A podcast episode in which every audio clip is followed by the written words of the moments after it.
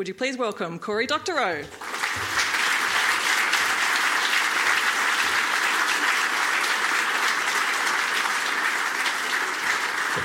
Thank you. Thank you all for coming. Uh, it's a pleasure to be back in Sydney and um, to be back in this part of the, the city. The last time I was here, I spoke at Vivid and, and different building, but same harbor. So it's nice to see that it's still where I left it. Uh, so the, the future is uh, always closer than we think. And the reason that we miss the future when it arrives is that it's often very mundane, right? We, we think about the Internet of Things and we think that it'll look like uh, something off the set of Tron. You know, you will walk into this house wearing a white jumpsuit and the house will all be sort of white and curvilinear and you will gesture and the lights will come on and you'll say tea, hot Earl Grey and your kitchen will spring to life. Um, but that's not what you need to do to make an Internet of Things world. We, have already accomplished an Internet of Things world. Uh, an Internet of Things world is a world in which the most salient fact about the devices and technologies you use is the computers inside of them. That's how you know that you're living in the Internet of Things world. And today we inhabit computers, right? Your uh, uh, skyline, as the skylines of every great city in the world, have been colonized by these crazy finance industry driven, starchitect, impossibly tall, willowy buildings. And, and you might ask yourself as you watch these very tall, alarmingly tall, willowy buildings, how it is that something so tall and willowy can stay erect in a seismically active uh, uh place with high winds and, and, and, and all the other uh, um, depredations that we subject our tall structures to? And the answer is something called seismic damping. Uh, active seismic damping is when you use software to drive enormous masses in the building that shifts to allow the building to lean back into the wind and to, to adjust to earthquakes. Um, those buildings are computers. The reason you know that those buildings are computers is if you change the software in them and you make a mistake that's grave enough, those buildings fall over. The most salient fact about those buildings is that they're computers. Um, if you uh, live in a new build house here in Australia or in Canada, where I'm from, any place where the climate is not always your friend, um, it will have such high spec insulation that without computer controlled respiration, uh, those buildings become uninhabitable. We, we, found that out in Florida during the subprime crisis. They turned off the power to all these buildings. That turned off their um, computer controlled HVAC systems, their, their climate control systems. Six months later, those buildings were so full of black mold that they had to scrape them down to the foundation slab and start over again. The most salient fact about a contemporary house is the computer in it. A house is a high rise that you live in.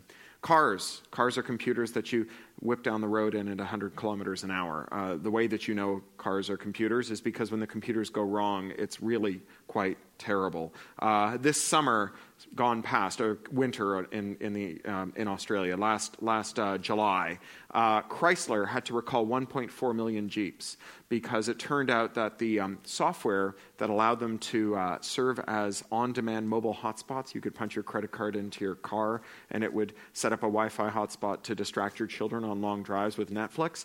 That software allowed anyone in the world to take over the car's steering, brakes, transmission, uh, radio, uh, windshield wipers to send video to its screens. Um, they had to recall 1.4 million of those cars. The most salient fact about those cars was the computer in them.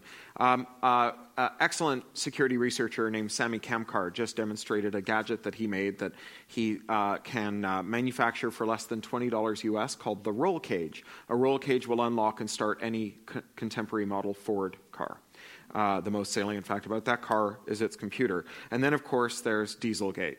Volkswagen taught us that our cars are mobile computers with the power to do genuinely strange things, pre modern things. You know, before the modern era, we didn't have science, we had alchemy, alchemists. Uh, well, like all humans, alchemists were not great lab techs. And so when they tried to experiment on the modern world, to, on the world that they inhabited, to, to find out how it worked, they would subject the things that, they, that were around them to experiments uh, uh, to interventions and try and see what happened when they intervened in these things, when they combined chemicals or, or did some other process.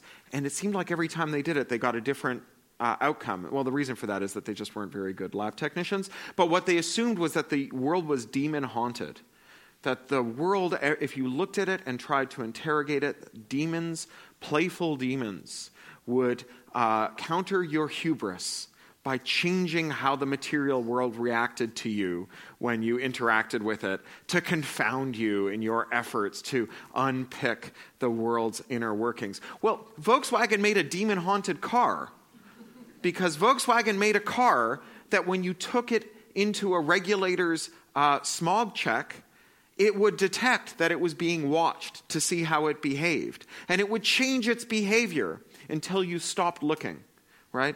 Volkswagen showed us that the most salient fact about our cars is the computers in them, and that when the computers go wrong, it goes terribly, terribly wrong. Uh, Volkswagen uh, diesel cars, the, the ones that we know about, there were probably more, emitted more um, uh, toxic emissions than all of UK cars and industry and power generation combined every year that they were on the road. Now, it's not just that our bodies are inside of computers. Uh, we have computers inside of our bodies. They nestle in our flesh. In 2013, uh, a researcher named uh, Barnaby Jack, who actually died last year, came to Australia, came to Sydney, and gave a presentation on his work on implanted defibrillators. Marvelous technology. If you uh, are someone whose heart is uh, losing its rhythm, the doctor can cut you open and she spreads your ribs and attaches a powerful battery with a computer to your heart, and it listens to your heartbeat. And when your heart stops beating, it jolts you back to life. Uh, it's an amazing thing. You probably know someone who's alive today because of one of these. And of course, doctors want to read the telemetry off of these computers in our body, and they want to update the firmware, the software on these computers in our body. And attaching a USB cable to a computer that's inside your chest cavity is messy. So these computers have wireless interfaces, and that's where Barnaby Jack came in because he showed that these wireless interfaces were badly secured, and from 30 feet away, he could deliver a lethal shock to you. Um, it's not a coincidence that when Dick Cheney had his own defibrillator implanted, he had the wireless interface turned off. Um, some of you uh, are a little older than me or about my age. Some of you are a little younger. If you, like me, and you grew up with the Walkman or you're a little younger and you grew up with MP3 players, you will log enough punishing earbud hours that there will come a day when you will definitely need a hearing aid. And that hearing aid is not going to be an analog, transistorized, retro, hipster, beige hearing aid. It's going to be a computer that you put inside your head, and depending on how it's configured, depending on how it's designed, and depending on how it's regulated, it will tell you what's being said around you, or it will stop you selectively from hearing some of the things that are said around you, or make you hear things that aren't being said, or maybe tell someone else, like in the UK, I'm sure Theresa May, our Secretary of State, who's uh, trying to pass uh, the Snoopers Charter, our version of the uh, the um, uh, surveillance bill, the data retention bill, I'm sure that she would love it if hearing aids could selectively or not selectively report back to the Secretary of State what people are hearing. Now, our, our law books are full of rules for computers that were a terrible idea back when computers were just things that lived on your desk.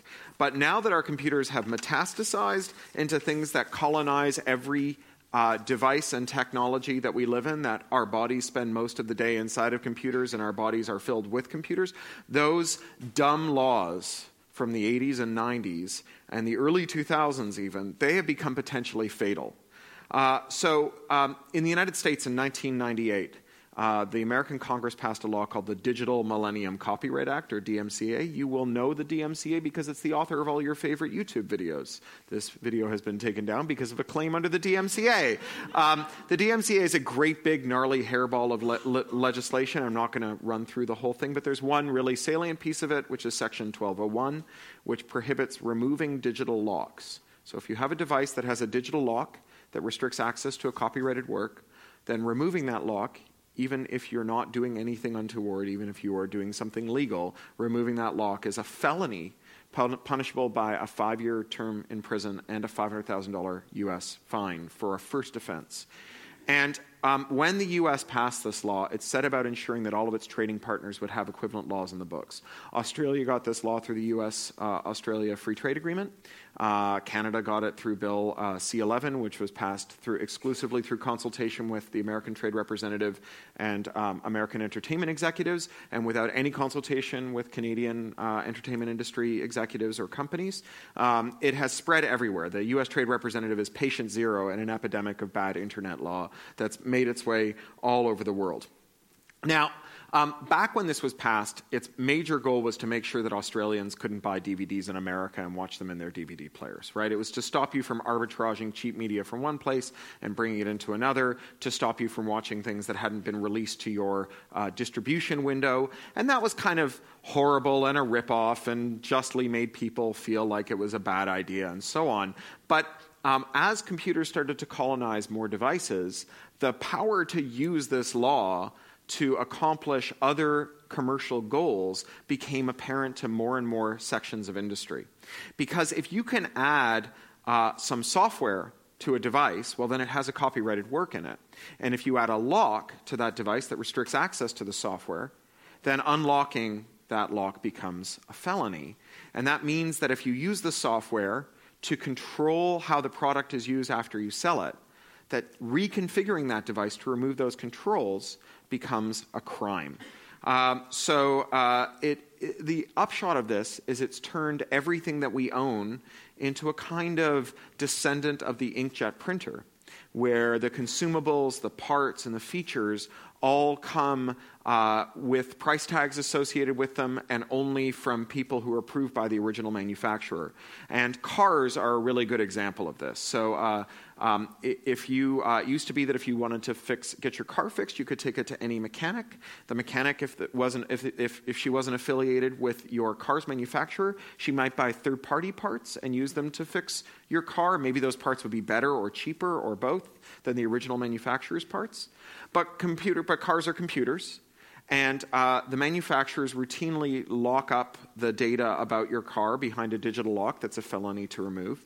And so, if you want to fix a car, if you're a mechanic and you want to fix a car, and uh, you will need to be able to read the telemetry off the engine, and you can't just buy a tool from anyone to do that because it's against the law to make that tool because you'd have to remove the lock to make that tool. So, you have to buy the tool that lets you diagnose the car from the car's manufacturer. And when you buy that tool from the car's manufacturer, the manufacturer makes you sign a license agreement that says you're only going to buy parts from the manufacturer too. And so it has this effect of just raising the price of service on, on your devices and limiting what kind of service you can do. Some repairs simply become impossible. And this is particularly important when we start to get into smaller devices, uh, electronic devices, the phone in your pocket, because um, uh, service is, is between 3 and 4% of the GDP of most industrial nations, service and repair, and it's intrinsically onshore local uh, because you can't send your car to China or India to get it fixed. It's they provide uh, middle class jobs to local people who serve their communities. And if you can't diagnose and repair without taking a license from the manufacturer, then what you can do and what you can't do, and who can repair and who can't, becomes subject to manufacturers' oversight. So it has this real um, uh, uh, economic uh, knock on uh, that is manifestly unfair and really um, uh, should upset you. Uh, this year, the American Copyright Office, as it does every three years, had a hearing on, on, whether there should be some exceptions granted to this. And one of the proposals was an exception for mechanics to jailbreak cars to, to find out what's wrong with them so they can buy third party parts. And GM filed comments with the US Copyright Office that said essentially, like, do you remember that old ad campaign? It's not your father's Oldsmobile? Like, we weren't speaking metaphorically. Like, that really isn't your father's Oldsmobile. That's still our Oldsmobile. The fact that you bought it doesn't make it your Oldsmobile. We control its destiny forever, right? You are a tenant farmer of your car. So, speaking of tenant farmers, you may have heard the old saw if you are not paying for the product, you are the product. This is often said to people who uh, wake up one day and discover that uh, Facebook is a giant Skinner box designed to teach them to undervalue their privacy.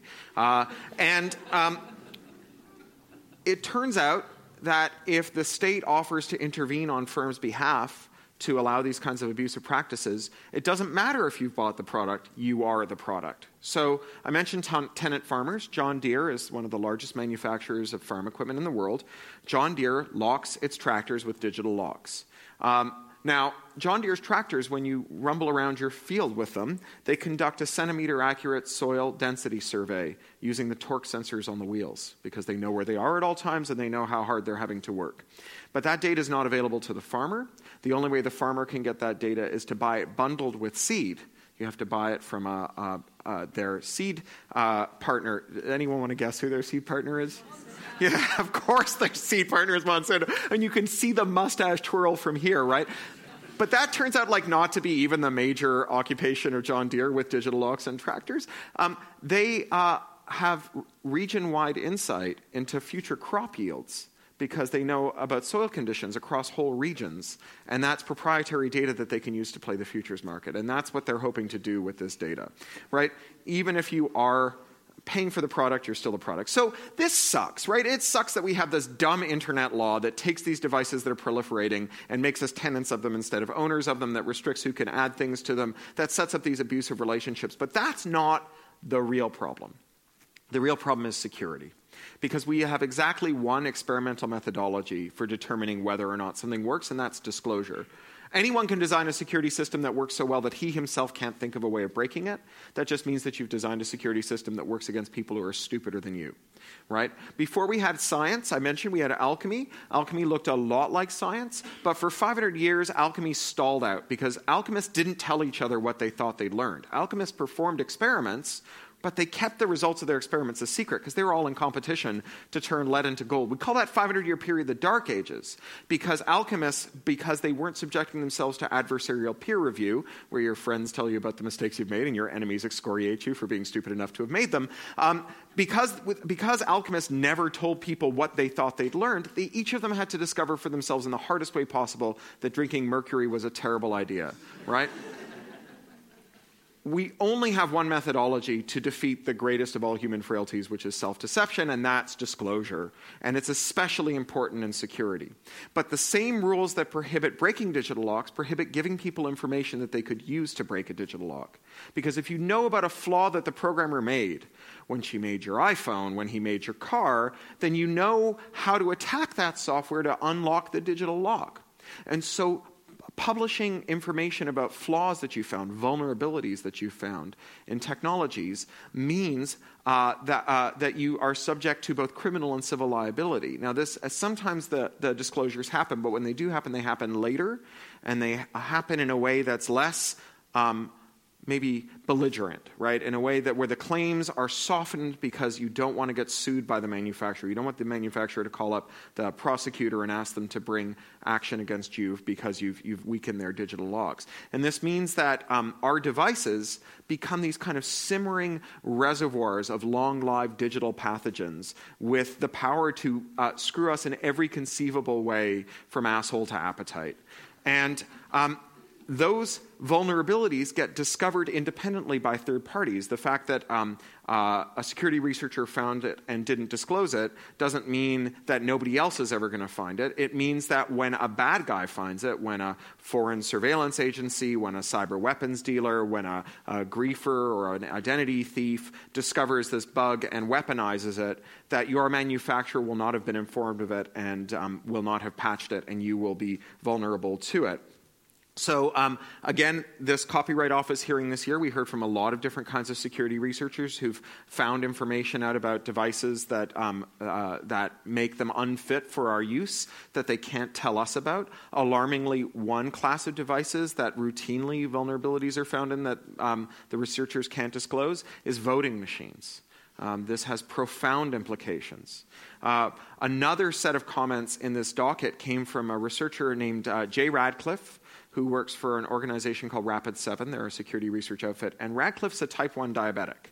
And this is a good time to be a type 1 diabetic because historically, type 1 diabetics had to be their own lab techs. You had to sample your blood, you had to figure out how much insulin you needed, and you had to stick yourself with it. And as I mentioned, humans are really terrible lab techs. And so uh, you get the dose wrong, uh, you be too little, you'd be too much, you'd come too late, you come too frequently. And um, having the wrong amounts of insulin in your body shortens your life, right? It makes you die younger. But now we have insulin pumps, and the insulin pumps uh, continuously sample your blood sugar. They do extremely precise measurements of insulin, and they dope you with the, exactly the right amount of insulin at just the right moment continuously. And it's amazing. But Jay Radcliffe won't wear an insulin pump because he's audited the software of insulin pumps. And though he can't tell you what he found, he's decided that it's much better for him to risk taking years off his life by being a crappy lab tech than it is for him to have a device that where he can be killed where he stands from 30 feet away because that's what would happen if the wireless interface on your insulin pump were compromised and all of the insulin in it were dumped into your bloodstream. So not disclosing vulnerabilities uh, means that they last longer. And as we move into a world that's more mated of computers, we should be worried about that. Because if you think back to those Internet of Things promotional videos where people wave their hands to make the lights come on and they say tea, black, gray, Earl, hot to, uh, Earl Grey hot to make the, the kitchen jump to life, that house, that house where you can gesture and speak no matter where you are in order to make it respond to you, that is a house in which no matter where you are, there's a camera pointed at you and a microphone listening to you. And the only way that we know that those cameras and microphones are not leaking what's uh, happening inside your house is if the software is trustworthy, if the software has been audited, if the software, if there are as few impediments as possible to uh, improving the quality of that software and removing its defects.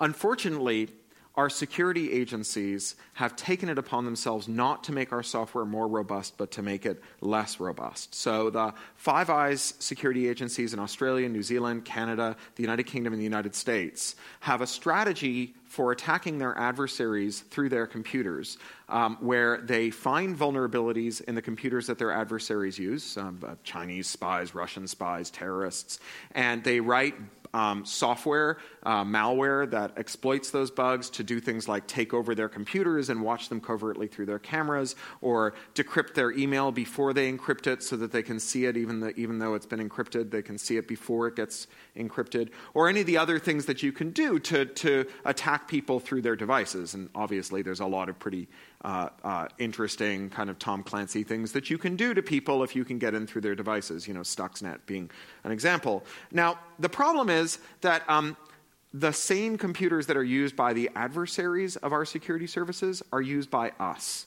It's not like we have bad guy OS and good guy OS and we can, uh, if we uh, don't fix the bugs in bad guy OS, the bad guys are vulnerable, and we can just patch the bugs in good guy OS, and the rest of us will be fine. And so they are invested in discovering vulnerabilities that they don't disclose to manufacturers, instead that they, we- they weaponize them. They're not only invested in discovering vulnerabilities, they're invested in creating them. So in the Snowden leaks, we learned about two programs. Uh, in the United Kingdom, the program is called uh, Edgehill. In the, in the United States, it's called Bull Run.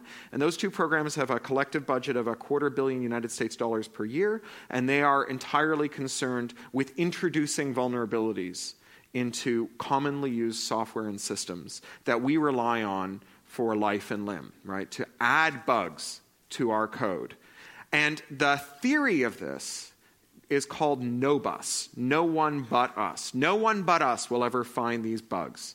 Right? So if that theory works, right, if the, if the NSA or the Canadian Security Services or the Australian Security Services finds a bug and doesn't tell anyone about it, and no one except them ever finds it, well then yeah, they can totally use that to attack their adversaries, and no one will use that to attack us except maybe our own security services. Um, but um, the problem is that NOBUS just doesn't work.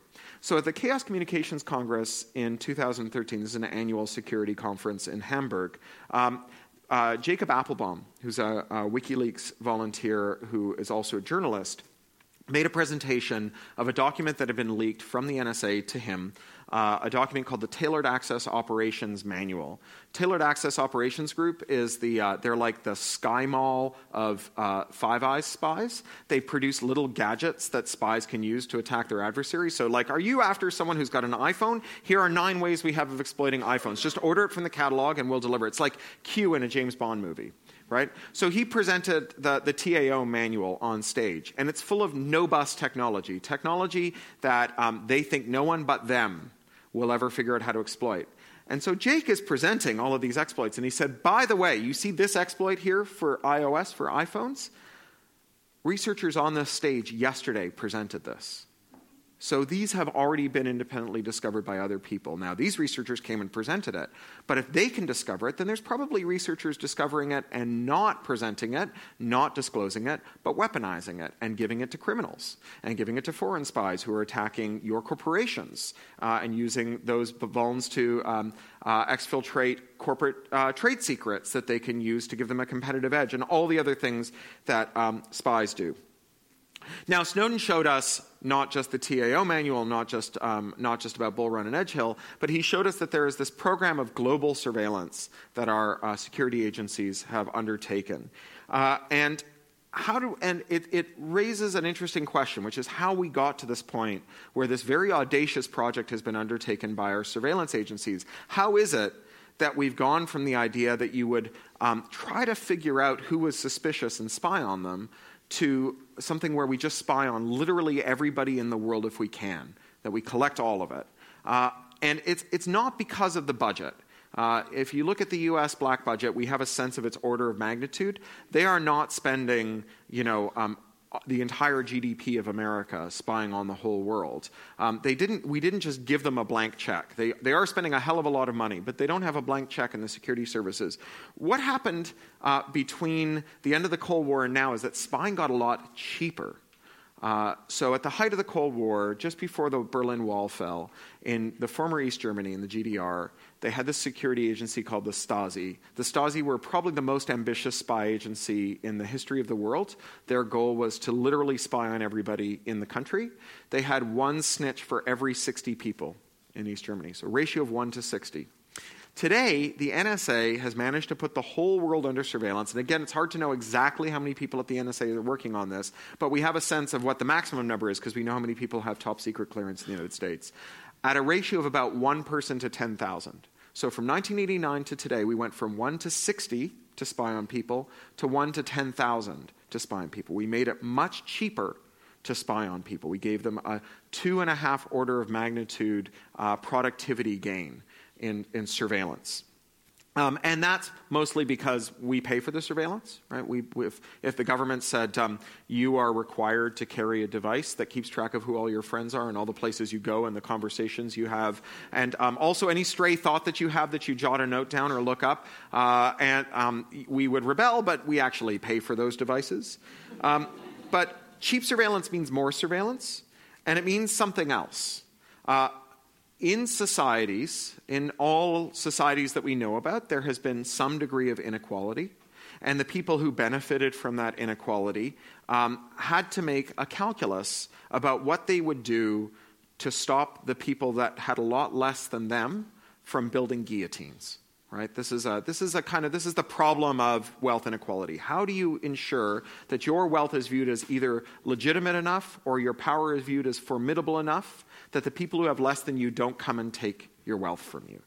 And um, historically, the way that our societies have attained equilibrium is by finding the sweet spot between um, uh, uh, buying guard labor, surveillance, prisons, uh, high walls, CCTVs, and doing redistribution, building schools and hospitals and all those things that make people feel like it's actually just not that bad.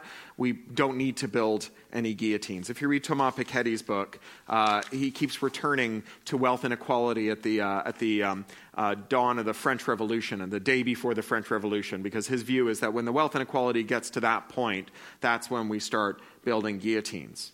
But if guard labor gets a lot cheaper, if it gets much, much cheaper to figure out who's really disgruntled, then you can move the set point for when it makes sense to do redistribution a lot further along the I can be richer than all of my countrymen curve and still have something that looks like a stable society. Upset people can be identified and neutralized. Now, this has implications for fair, productive societies because economic elites interfere with good evidence based policy. Um, the thing is that it's not that elites don't like evidence based policy, it's just that sometimes evidence based policy gore the ox of our economic elites, right? The, they, the, the thing that, that is their cherished uh, belief or the source of their wealth uh, flies in the face of evidence, you know, so maybe they're, they're involved in the oil industry and they um, uh, officially don't acknowledge climate change. Um, or if you go to Saudi Arabia, there's a superstition about the role of women in, uh, in society that results in the exclusion of 52% of the country from key aspects of public life. This is clearly not evidence led, right? It's pretty clear that there are women in Saudi Arabia who could be curing cancer or uh, coming up with new energy sources or doing lots of other things that would benefit Saudi Arabia. It, the evidence based policy in Saudi Arabia would be to integrate women uh, fully into the workforce and into all parts of, of so- social life. But the non evidence based policy driven by the power of the elites is to exclude them from all of those areas. Um, in Canada, where I'm from, we had a really dark 10 years that just ended in which our, uh, our PM uh, was owed his, his election to um, the oil patch and uh, as a consequence, denied climate change. Uh, it was a bad decade to deny climate change in, right? Like it's one thing to, to, to be a bit wonky about this in the, in the 80s, right? But if in the first decade of the 21st century you haven't figured out that climate change is important, chances are your, your legacy is going to be pretty awful. And I think Canada's legacy is going to be pretty awful. Um, so I think that, like, empirically, uh, mass surveillance and the, um, and the greater wealth inequality that it enables is bad for all societies. I think that it, it, makes societies less productive, less able to do things that are objectively the best thing to do. But I also think that it has important implications because it's surveillance, not, not because it enables these wider wealth gaps. Um, and those, impl- those implications are felt most keenly by the most vulnerable among us. So you here today, you remember a time when things that are considered normal today were felonies, right? Like, like being gay. Or, you know, in California and, and, and Washington State and Colorado now, we have both medical and recreational marijuana laws, right? There was a time when smoking marijuana was illegal, and if you got caught doing it, they put you in jail. And now it's a thing that's being sold in state liquor stores or in private um, uh, uh, shops. Um, how did we get from there to here? Well, we got from there to here because there was a zone in which people for whom something mattered to them that was presently banned. There was a zone in which they could practice that and show that it wasn't that terrible an idea and quietly convince their neighbors that it was okay, right? They were outside a cone of like automatic totalizing surveillance and enforcement. Now, the chances are that today there are people among us who value something, who, for whom something is important, that our society doesn't accept. And the way that our society will get to a place where those people are able to, to come in from out of the cold, to live normally among us, to contribute fully to our common destiny, is by there being a place in which they can practice what they do without totalizing surveillance without automatic enforcement. So unless you think that in Christmas dinner at Christmas dinner 2065 your grandkids will say to you how was it grandma how was it grandpa that in 2015 you got it, all right we haven't had any significant moral or social shifts in the last half century you have to ask yourself how we're going to get from here to there if we're going to spy on everything that we do. Now, um, I often get asked if I'm optimistic or pessimistic about this kind of thing, and uh, I think that being optimistic or pessimistic is, is making a prediction about the future, and I think science fiction writers are uniquely badly situated to make predictions about the future. Uh, we are Texas marksmen. We fire a shotgun into the side of a barn and then draw a target around the place where the pellets hit. Uh, but um, in a sense, it doesn't matter because if you were optimistic about the future, you thought we could, we could beat back these bad technology laws and figure out how to use computers to enable us to work together better and to enact better evidence based policy and to find new efficiencies that solve, solve climate change and let us uh, uh, bridge the gaps between us, you should get out of bed every morning and do everything you can to make that happen. And if you're pessimistic and you think chances are we are headed into a society that uh, where we will get like both Orwell and Kafka by way of Huxley, uh, you should do everything you can every day to stop that from happening. So it doesn't matter if you're optimistic or pessimistic, because the, the course of action is the same, which is to do something that you can, uh, uh, to do the next thing that you can think of to make things better. And I call that hope, right? Hope is why you tread water when your ship sinks in the middle of the sea, not because you have a chance of being picked up, but because everybody who was ever picked up started by treading water. It is the necessary but insufficient condition for making things better. So, what is the next thing that we can do to improve? Our chances of um, making the world safe for computers and making computers safe for humans? Well, I think the next thing to do is we have to kill TPP because TPP has lots of terrible things in it, but its internet chapter is uniquely badly written and uniquely poorly considered. It enshrines this digital lock law in uh, international treaty, mean, meaning that no country can repeal it, um, and it makes many other gross errors about how computers work and how they should work. And I think that it's a non starter um, I think that if we want trade agreements, they should be negotiated in public. I think that you know governments do not negotiate in secret because they think we'll be pleasantly surprised and they don't want to spoil it for us. And I think that you can kill TPP. I think there are lots of organizations working on this in lots of different ways. Here in Australia, though, you have groups that are specifically interested in these questions about technology. So, Electronic Frontier Foundation, for whom I work, We work all over the world, and we have members from all over the world. I think that you can you can productively join us, and we will represent your interests. But there's an organization here called Electronic Frontiers Australia, who I also think very highly of.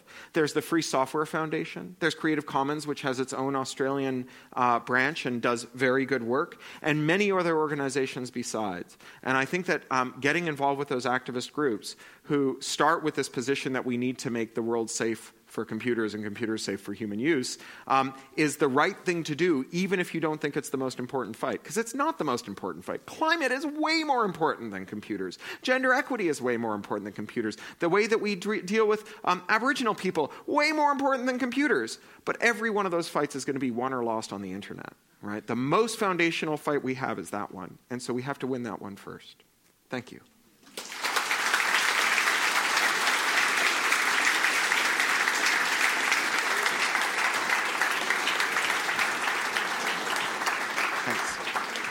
Look at that. I finished at exactly wow. the five second mark. I didn't even know there was one there. Yeah. Cory Doctorow, another round of applause. How amazing.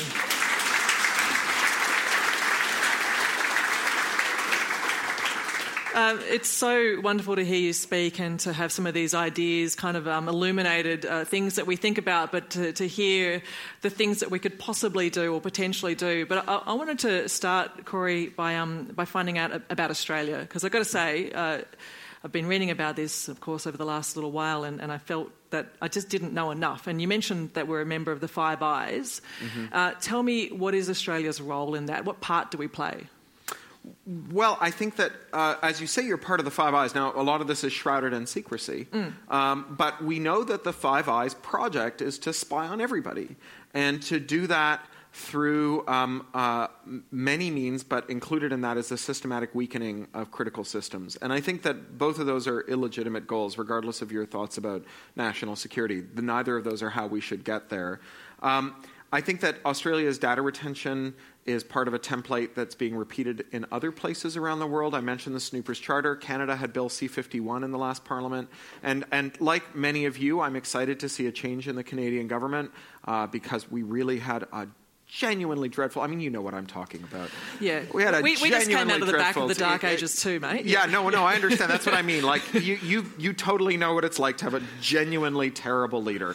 But, but uh, in the last Parliament, he proposed this this mass surveillance bill that, like the the bill here, requires re- gathering and retention of metadata. And metadata is just data. There's, the computer scientists uh, have no working definition that cleanly divides metadata from data. That the the blithe use of metadata as a category by policymakers is. Um, it's, it's like listening to ancient natural philosophers talk about the ether. Uh, it, it, it is, it's, it's, and you know, Aaron Swartz said, like, it's the 21st century. It's no longer okay to be in government and not understand the internet, right? And particularly when you're legislating something like metadata.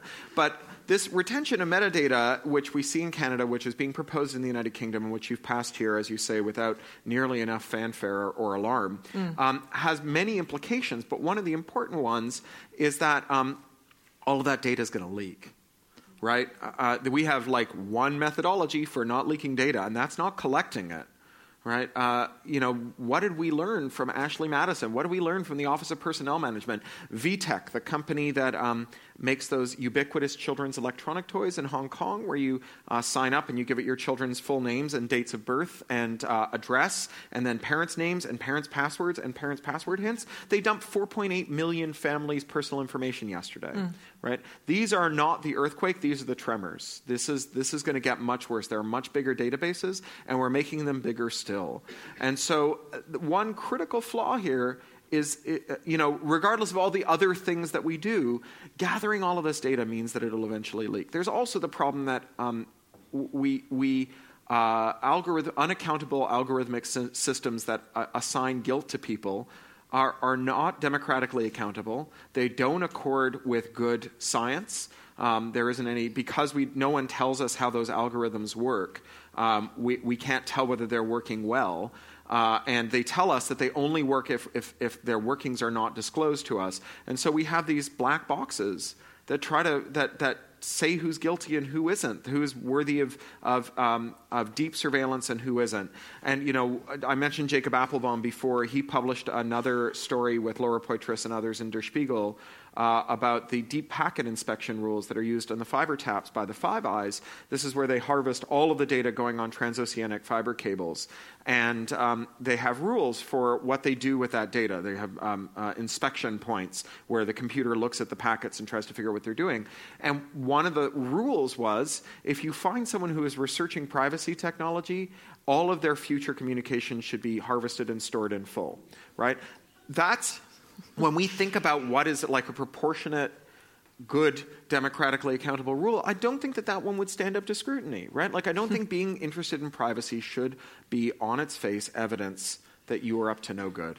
Uh, I, I, I, really don't. And so uh, in, and yet the assumption is that that is exactly the situation that you are up to no good. We are presumed guilty not well that's the assumption embodied in the software. And yeah. i think that you know if i were to try and uh, say what the advocates of these policies would say if they were called on it, if they were in, if they were ever subjected to any kind of scrutiny where they had to defend themselves, they would say something like "better safe than sorry." Mm. The fact that we're collecting all your information doesn't mean we're looking at it, but all we're separating the sheep from the goats. We have everybody in the world who's capable of being secret from us, of hiding their actions from us, and we have everything they ever look at. And then if one of them does something bad, well, the normal people who are, who don't know how to use privacy uh, enhancing technologies, you know, those people, um, we, we, they're an open book to us. These people, we have to work harder, and so we're retaining everything. Mm. And um, but we won't ever look at it unless you do something suspicious. This is antithetical to the, to you know what we think of as foundational democratic policy. Mm, okay.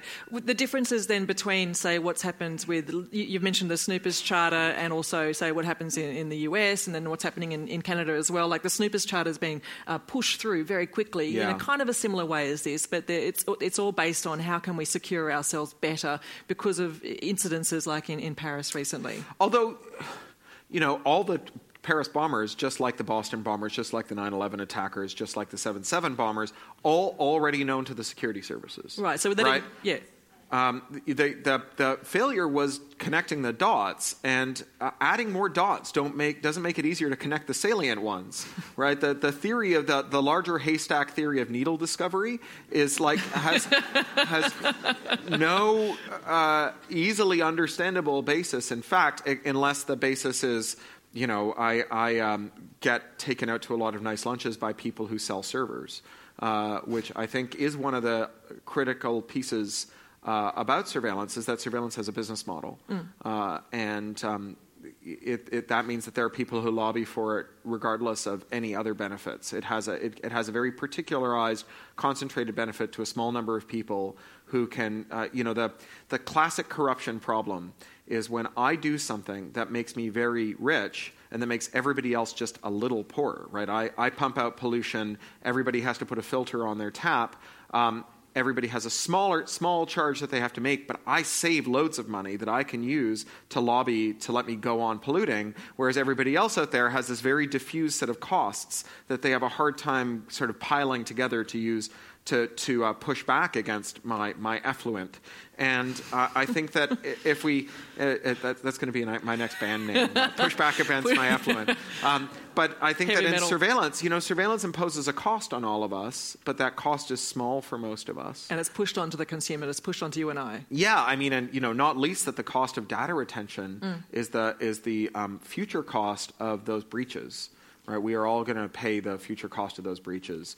Uh, the good news is that I think that um, we have reached peak indifference to surveillance. That, like, although surveillance is by no means done, it's not like there's ever going to be a time in which fewer people care about this stuff. right, like from now on, every couple of weeks, three million people's lives will be ruined, mm. uh, and those people will show up at our door saying, "What can we do?" Uh, you were right all those years that you failed to convince me that privacy mattered, which you know, I'll put my hand up and say the privacy movement completely failed to convince anyone that privacy mattered. Now they're finding out the hard way that it matters. Our job now is that when they show up, we say, uh, no hard feelings, here's what you do. Uh, as opposed to no, no, no, it's transcendently complicated. Just go be a privacy nihilist, which which is the thing with that I think we need to worry about. Have we reached peak indifference? You think we have? Yeah, I, I just don't think that like is there ever going to be a time in which fewer people have had direct experience of the ways in which privacy, uh, uh, a failure to exercise good privacy hygiene can harm them. Yeah. You know. How can we get over that then? If, uh, if say, for example, these mandatory, um, you know, data retention laws pass through, you know, and we barely sneeze, and they're, they're all of a sudden they were there. How can you reach beyond that to make us care about what it is that we do? As I said at the start, like I'm happy to pretty much have all my data collected by anybody, so I can have convenience. It just I want convenience essentially. So I, I, I like Larry Lessig's theory of social change, which is that there are four forces that act on us in society. There's code, law, norms, and markets. And um, I think that if it's technically possible to be more private, um, then um, it changes the debate about privacy. So if we have technical tools that make us more private, that that is a, a good thing. Um, I think historically, privacy tools have assumed that you were a super nerd because in order to understand the the the um, fairly nuanced technical relations that res- that um, will harm you if your privacy is breached, you already had to be a super nerd. In the same way that like all the typesetting software assumed that you're already a typographer until desktop publishing came along. Mm. We're still trying to figure out just how simple we can make privacy tools. But I think the answer is a lot more simple than they are now. And so if we hand people those tools, that makes a difference. Because you're right, you should be able to share with your friends. Privacy isn't that you don't share with your friends. Privacy is that you choose who you share with. Precisely. Right?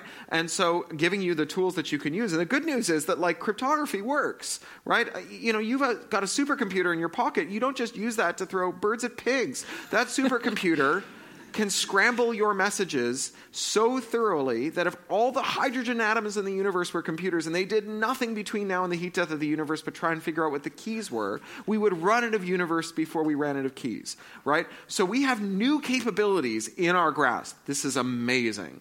Um, uh, and so we can make those simpler, we can give them to people. I think that as the privacy um, as awareness of, of the problems of privacy change, then we're seeing markets kicking in too. I think we're already seeing firms that are popping up and saying we will offer more privacy. Apple and Google, very famously, have just turned this on for all of their devices, encryption by default. And the security services are going bonkers. And it's really funny because, you know, two years ago, when the Snowden revelations broke, the answer of the security services to all of this is well, privacy doesn't matter. Nobody cares about this. Everybody thinks that what we're doing is the right thing to do. If they didn't think that what we were doing was the right thing to do, they'd all be using cryptography, right? So we are doing the right thing. And now people are starting to use cryptography. They're like, cryptography is really bad, and it stops us from doing what we all agree is the right thing to do.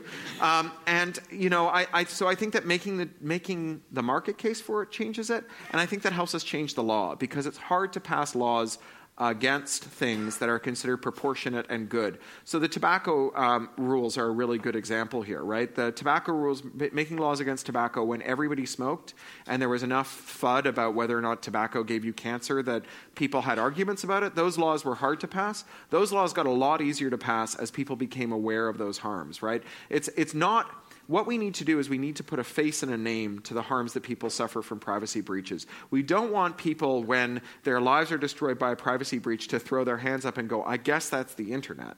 Mm. We want them to be able to point their finger at somebody who made a specific decision, a policy, a law, a rule, that's, that created the situation in which their lives have been destroyed by privacy breaches so that they know that things can be better. And so that helps us make legal changes. So we have legal changes, we have normative changes, changes in what we think we should do, market changes, changes in what products are profitable and which ones aren't, and technological changes, changes in what's technically possible. And the combination of those four things are the only way that we're going to solve this.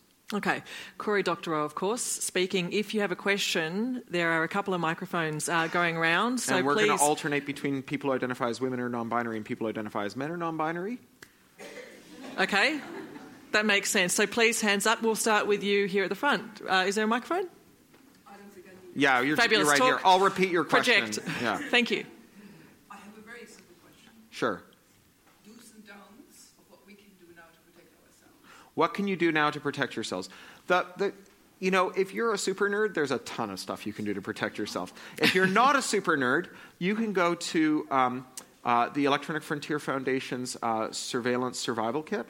You can go to Reset the Net's Pack, uh, Surveillance Resistance Pack, Pack, P-A-C-K dot resetthenet.org.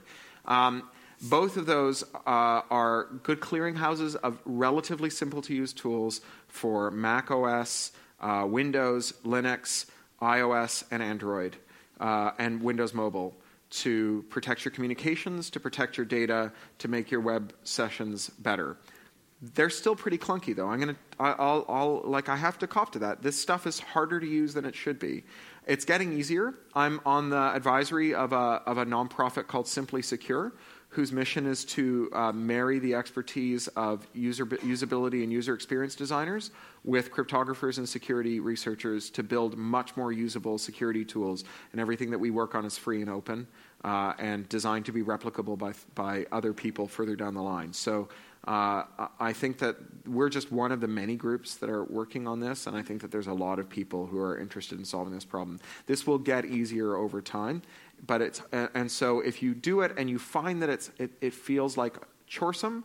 Uh, console yourself with the fact that it will get easier and you're using it as a normal human and feeding it back feeding back the problems that you have to the developers because all these tools have good feedback mechanisms built in the problems that you have uh, that will make a big difference.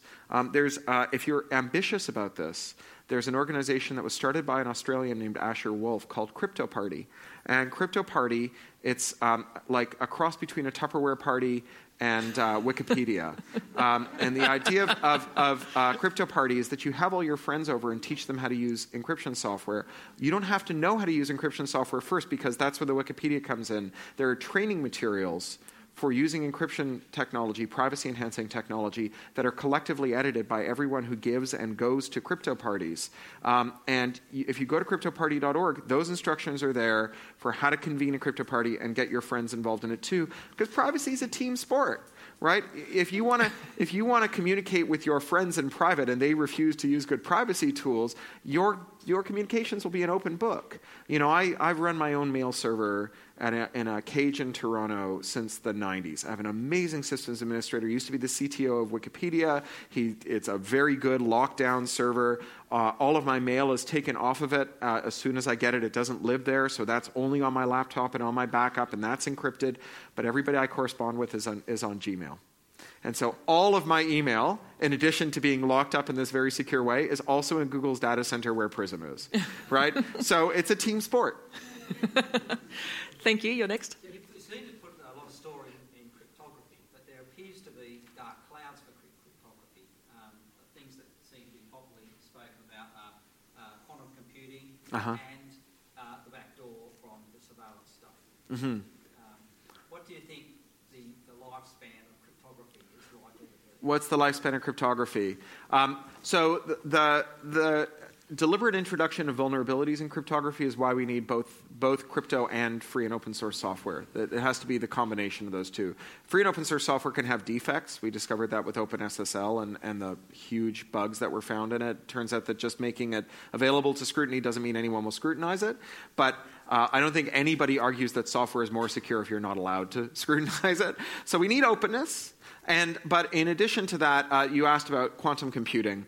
And uh, there's a whole bunch of research in uh, quantum computing uh, cryptography, quantum cryptography, not just quantum crypto breaking, but quantum cryptography. I just gave a presentation at the University of Waterloo in Ontario for uh, the Computer Science Club there, and I met these five amazing women mathematician quantum cryptographers who are, who are building really robust quantum based cryptographic algorithms. So I think that we, we, there may be some seismic shifts in what we do with crypto, but I think that the idea of crypto will be intact. Thank you. Uh, questions? Thank you. Yeah. I have a question about Belgium last week, where they shut the whole country down and asked everyone to email their cats instead of what yeah. What was the deal with the cats in Belgium? Like, when did Belgium become interesting? I lived in Europe for I lived in Europe Anybody for a here decade. From Belgium? No. The chocolate. Yeah, no, I lived in Europe for a decade, and I, I, never thought I would see the see the day when Belgium was the most interesting place in Europe. Um, uh, cats. So. Uh, I, that was a really interesting phenomenon. I have to uh, say that I was on an airplane to Australia when most of that was happening, so I, I, found out about it in retrospect. I wasn't there, I wasn't online when it was all going on. Um, but uh, there were a bunch of people in Belgium and elsewhere in the world who used Twitter who supported the police's mission to uh, not have a lot of information about police efforts in the city um, while w- w- during the manhunt. And so they concluded that they would fill every hashtag that was related to Belgium or Brussels with pictures of cats. So that if you were a terrorist or someone who was providing information or help to terrorists uh, in, in Brussels uh, or in Belgium, that um, if you tried to follow hashtags that would seem to be a good source of information, that you would just see pictures of cats. I don't know if it worked. It was a cute idea. Was it a catastrophe? story. Right. I understand that. Right. When they took out Osama bin Laden, the Americans had a whole scenario about what was what went on. But there was a guy there twittering it live. Right, yeah, sure. And eventually, the Americans had five different versions of how Osama. Sure. And then they had to come clean with what the guy from Twitter had said. So Yeah. what I want to know is why were the Belgians twittering their cats when the security thing was going on? What was really going on? Well, I think that, like, so what was really go- I don't know what was really going on.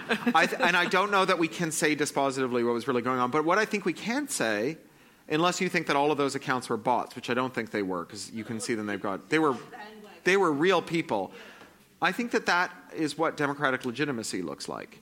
That if the police um, are ask the public to do something and they willingly do it without any coercion or threat of reprisals for failure to cooperate, that that looks like um, legitimacy. That looks like the consent of the governed. Now, we can argue about whether they were right or wrong, whether they were made patsies, whether they were bandwagoneering, but I, I, I'm the last person who will ever condemn the idea that if um, people want to support their security services doing something that they view as urgent and legitimate, that they shouldn't be allowed to do it. I pull over my car when the when there's a police car coming behind it uh, to let them get through with their sirens blazing. Uh, you know that those are. I think that that there are lots of.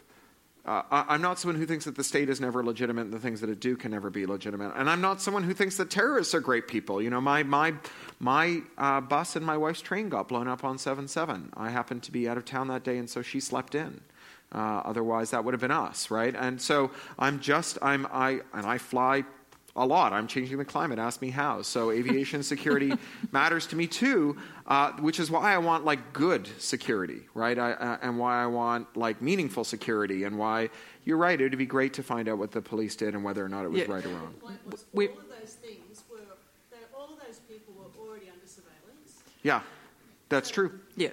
We might move on to another question. Right. Uh, thank you, sir, at the back. What do you think motivates governments to turn to a solution to everything? Right. Do you think they're just dumb and ill informed? Do you think it's the law enforcement and intelligence agencies that prompt them? Do you think it's a will for power? Um, why is it always the same tool that they reach for Sure. whenever there's trouble? What- What, do you think motiv- is the motivation behind that? So some of it is that I think there's a business model. I think spying on people has a business model. There's vendors and procurement. So anything that has a procurement, I think there's someone who lobbies for more of it. Uh, and you know, I I, uh, I think that like you can see this at work in um, the way that surveillance is undertaken. So the kinds of surveillance that don't involve procurements are being uh, are being sidelined in favor of the kinds of surveillance that do.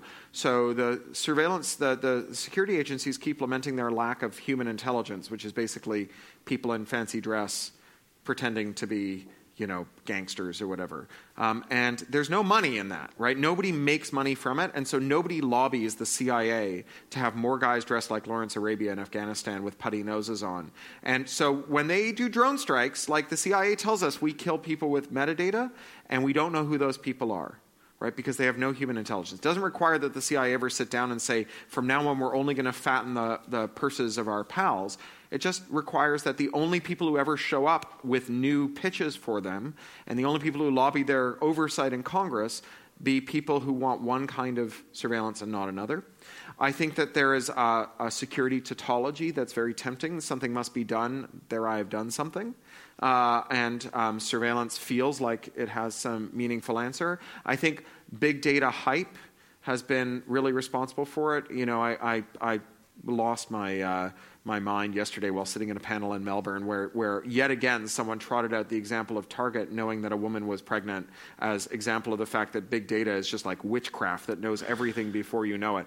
Knowing that a woman who's bought folic acid is not big data, right? It's traditional small data marketing, and it's mm. been done for decades.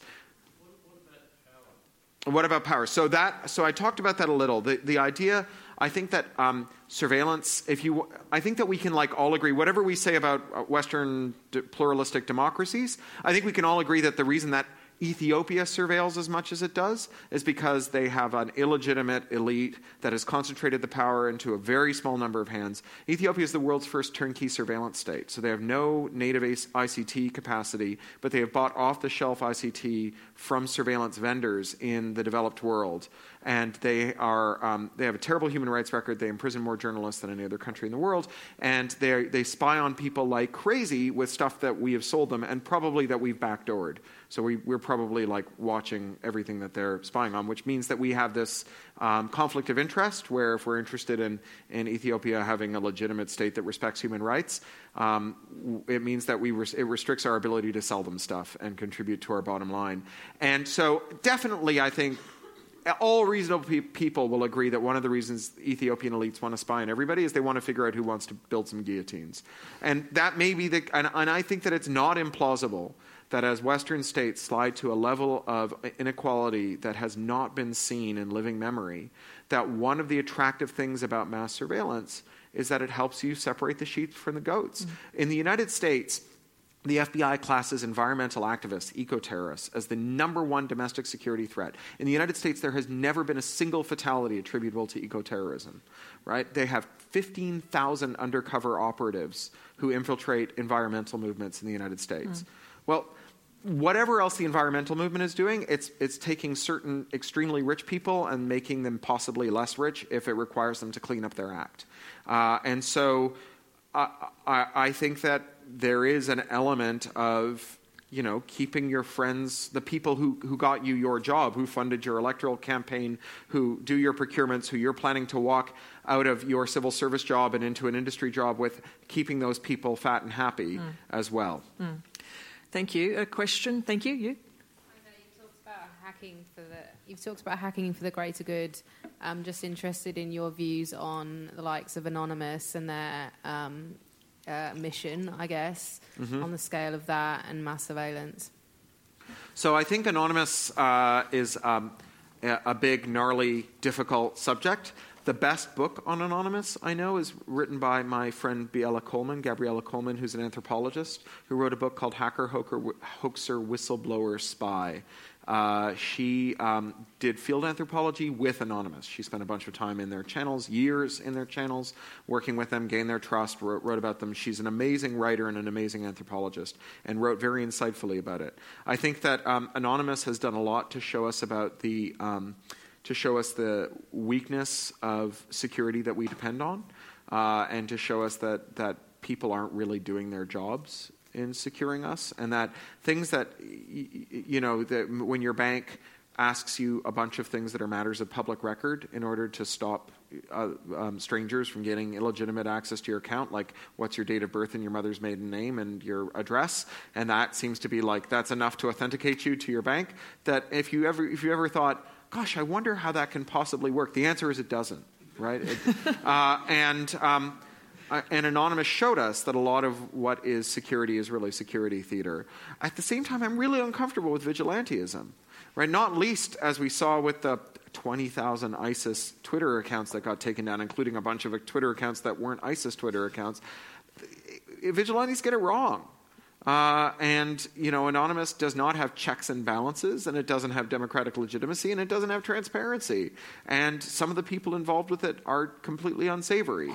And so I, I, um, I think that it's a socially interesting phenomenon. Um, and uh, I think that it has done some good, but I can't say that um, the movement has, or whatever we call it, the ensemble, Biella Coleman calls it an ensemble, that the ensemble has my full support. But they're sure interesting. Pretty 21st century. Yeah. Um, a question from over here. Uh, yes, thank you. Oh, okay, it's me. discarding my male privilege. Okay, so, oh, did everyone hear that? No. okay. um, she, you were talking about Asher Wolf and the fact that she founded the Crypto Party. Um, I follow Asher on Twitter. She's very good. Um, and she was recently talking about the fact that she has been unable to find employment and she was uncomfortable going through Patreon. And of course, we all know Patreon was hacked, um, I think, a month ago. Uh-huh. So, um, how would you go about monetarily supporting, like, uh, I guess, anything that helps us, um, I, maybe is not connected to a larger corporation that has another agenda? Well, I guess, um, I mean, I think Patreon has, ha, is a great site, and I hope Asher does use it. I would support her on Patreon. Uh, the fact that they got hacked doesn't make them especially insecure. The fact that they got hacked just means that they were targeted, because the tools that we have to secure ourselves are not very good. I hope that Patreon will, will do more minimization of what they retain as a result of having learned some lessons the, the hard way. Um, but, you know, ultimately, I think it's very hard in in this day and age to send money to someone else without um, getting involved in systems that first of all end up having your personally identifying information and second of all ha- have some element of financial risk and third of all end up supporting by and large supporting firms that have not been our friends historically like PayPal who bailed on Wikipedia on, on WikiLeaks uh, and so on. And I think that those are contradictions that we have to live with uh, and I would rather if, if the only way that we can support Asher's work is to do business with PayPal or to do business with Visa, then uh, that's a trade off that seems to me to be the right one to make. I, I don't think we can ever be pure. Uh, I think that you know every vegetarian eventually meets a vegan. Um, every vegan eventually meets like a fruitarian, and every fruitarian eventually meets a breatharian. Uh, so rather than being pure, you know, I often ask people to add up how much money they spend every month on services whose mission is to destroy everything we want to see in the future. You know, your ISP and your who, who oppose net, network neutrality and your um, uh, favorite video on demand uh, service that is um, lobbying the World Wide Web Consortium to add DRM to HTML5 and and and, and all and your fruit flavored computers that are you know whose alpha and omega is digital rights management uh, and to take how much you're spending every month and figure out how much of that you want to spend uh, to hedge your bets and give to an organization like the Free Software Foundation, the Electronic Frontier Foundation, FSF, uh, Crypto Party. Um, and to me, that, that is how I, I try and cope with those contradictions. Because otherwise, I feel like I'd be paralyzed. I feel like there's nothing I could do to support Asher. I don't think, I think of all the things that Asher has to do right now, like cloning Patreon but making it more secure and making her own payment processor is probably not in the cards. And so I'd rather see I'd, I'd rather see her make that compromise. Mm. Time for one more question for Cory. Thank you. Yes. Uh, yeah, I had a question about the norms part of the story, and I guess um, it feels like you're more concerned about state surveillance than surveillance. Uh huh. It's kind of astonishing how willing people have been to give up their privacy to corporate entities. Mm-hmm. Um, and the states are kind of riding on the coattails of that. Mm-hmm. Um, do you have anything to say about the norms, and do you fight the corporations along with the state? Sure. Yeah. I mean, I don't think you can ever disentangle corporate from state surveillance. Uh, you know, the way that the NSA spies on everyone is because Facebook has put all that data in a nice, convenient package for them. And you know, if we expect states to regulate data gathering and retention and use, um, we can't make them. they, they will only start doing that uh, in a way that is like evidence led once they stop relying on something that's antithetical to the evidence uh, being the norm around corporations, right? So they, we, they will never ask Facebook to do the right thing so long as they're dependent on Facebook doing the wrong thing. Um, they, they, are, they are intimately related to one another. And so, you know, I, I gave a talk a couple of months ago now at uh, West Point, which is the U.S. military academy, to their cyber institute. And, you know, a bunch of them said, well, you know, I trust the government because they already have all my data, but I don't trust Facebook. Um, and I often talk to people who say, Well, I work in Silicon Valley and I think that Apple is run by some very nice people and I trust them with my data, but I don't trust the government. The reality is that, there, that you can't limit surveillance in one domain and leave it intact in the other, that anything you did in, in one domain will redound to the other one. And um, the one thing, so corporations can trick us, they can hold us hostage, um, they can exercise monopoly power, but they have less coercive power ultimately than the state. So a corporation can't ban crypto, for example, which a state can do. Uh, in theory, you can use clouds owned by companies that you don't trust to hold your data, but if you encrypt it before you send it to them, they don't get anything useful out of that data. They can be trusted to hold it uh, and not to mine it because they're technologically incapable of mining it because it's been enciphered so well that they can't decrypt it. Um, states can ban crypto, right? Or they can make terms of use that prohibit encrypting your data beforehand enforceable in law. Um, or they can uh, make the digital locks that prevent you from writing your own client or a third party from writing a client for you that encrypts your data before it's sent to the cloud. Um, they can, they can uh, pass a law that, that prohibits breaking that digital lock. And so, if we are going to defeat corporate surveillance, we need to make sure that states aren't uh, legislating in a way that interferes with that. Um, and if we are ever going to get corporations to minimize what they collect, we're going to need states to get involved. Like, for example, if, um, if we had the judicial branch start to hold corporations to account for genuinely to account for losses uh, due to breaches, uh, we would create a, a market based mechanism for limiting retention in the form of insurance risk adjusters who would suddenly become incredibly interested in retention practices. So, VTech, who lost eight 4.8 million families' data yesterday, they not only were gathering all this information and retaining it, information that they didn't need, information they shouldn't have had in the first place, they were also retaining it with a, a really baffling degree of technological ineptitude. So they, they weren't um, salting the hashes that they, that they did with the passwords, they didn't have SSL, they weren't protecting against MySQL code injections. I know that all sounds like gibberish unless you're a super nerd, but like that, it's like it's like saying, well, they were operating um, a, a, municipal bus service that didn't have rear view mirrors and they never checked the oil and the drivers were all drunk, right? and um, if you want to start a municipal bus service, your insurance underwriter is going to ask you, what do you do to make sure the drivers aren't drunk? Right? Because we understand that if your driver killed a busload of people, that um, that the courts would make the insurers suffer. And um, I think that it's, the, it's that combination of the state and the market working together that can make some huge differences. And I actually think that there's a big leverage point here in talking to insurers and reinsurers generally about data handling practices. Because the, the, the thing that we know is that, like, even if there aren't um, huge awards being handed down now for data breaches. There will be. There will be like really punishing ones. And uh, in like insurers aren't experts in fire safety, but they hired experts in fire safety who've who've given them crib sheets so that when you when you call up and you say I built this opera house. Um, how much will it cost to insure it? They will ask you whether you have a sprinkler every eight meters in the ceiling, you know, um, and we need them to ask those technical questions uh, because that will, that will, as much as anything else, have a huge impact on what data is retained, how likely it is to leak, and what the consequences are of it leaking. And the states can do it at the stroke of a pen just by changing the liability arrangements, too.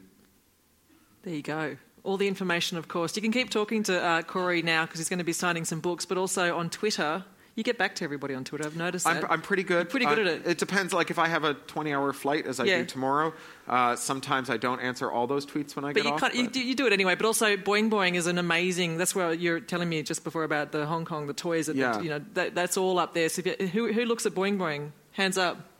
Who's really enjoyed hearing Cory Doctorow speak? Hands up. Yeah. Thank you.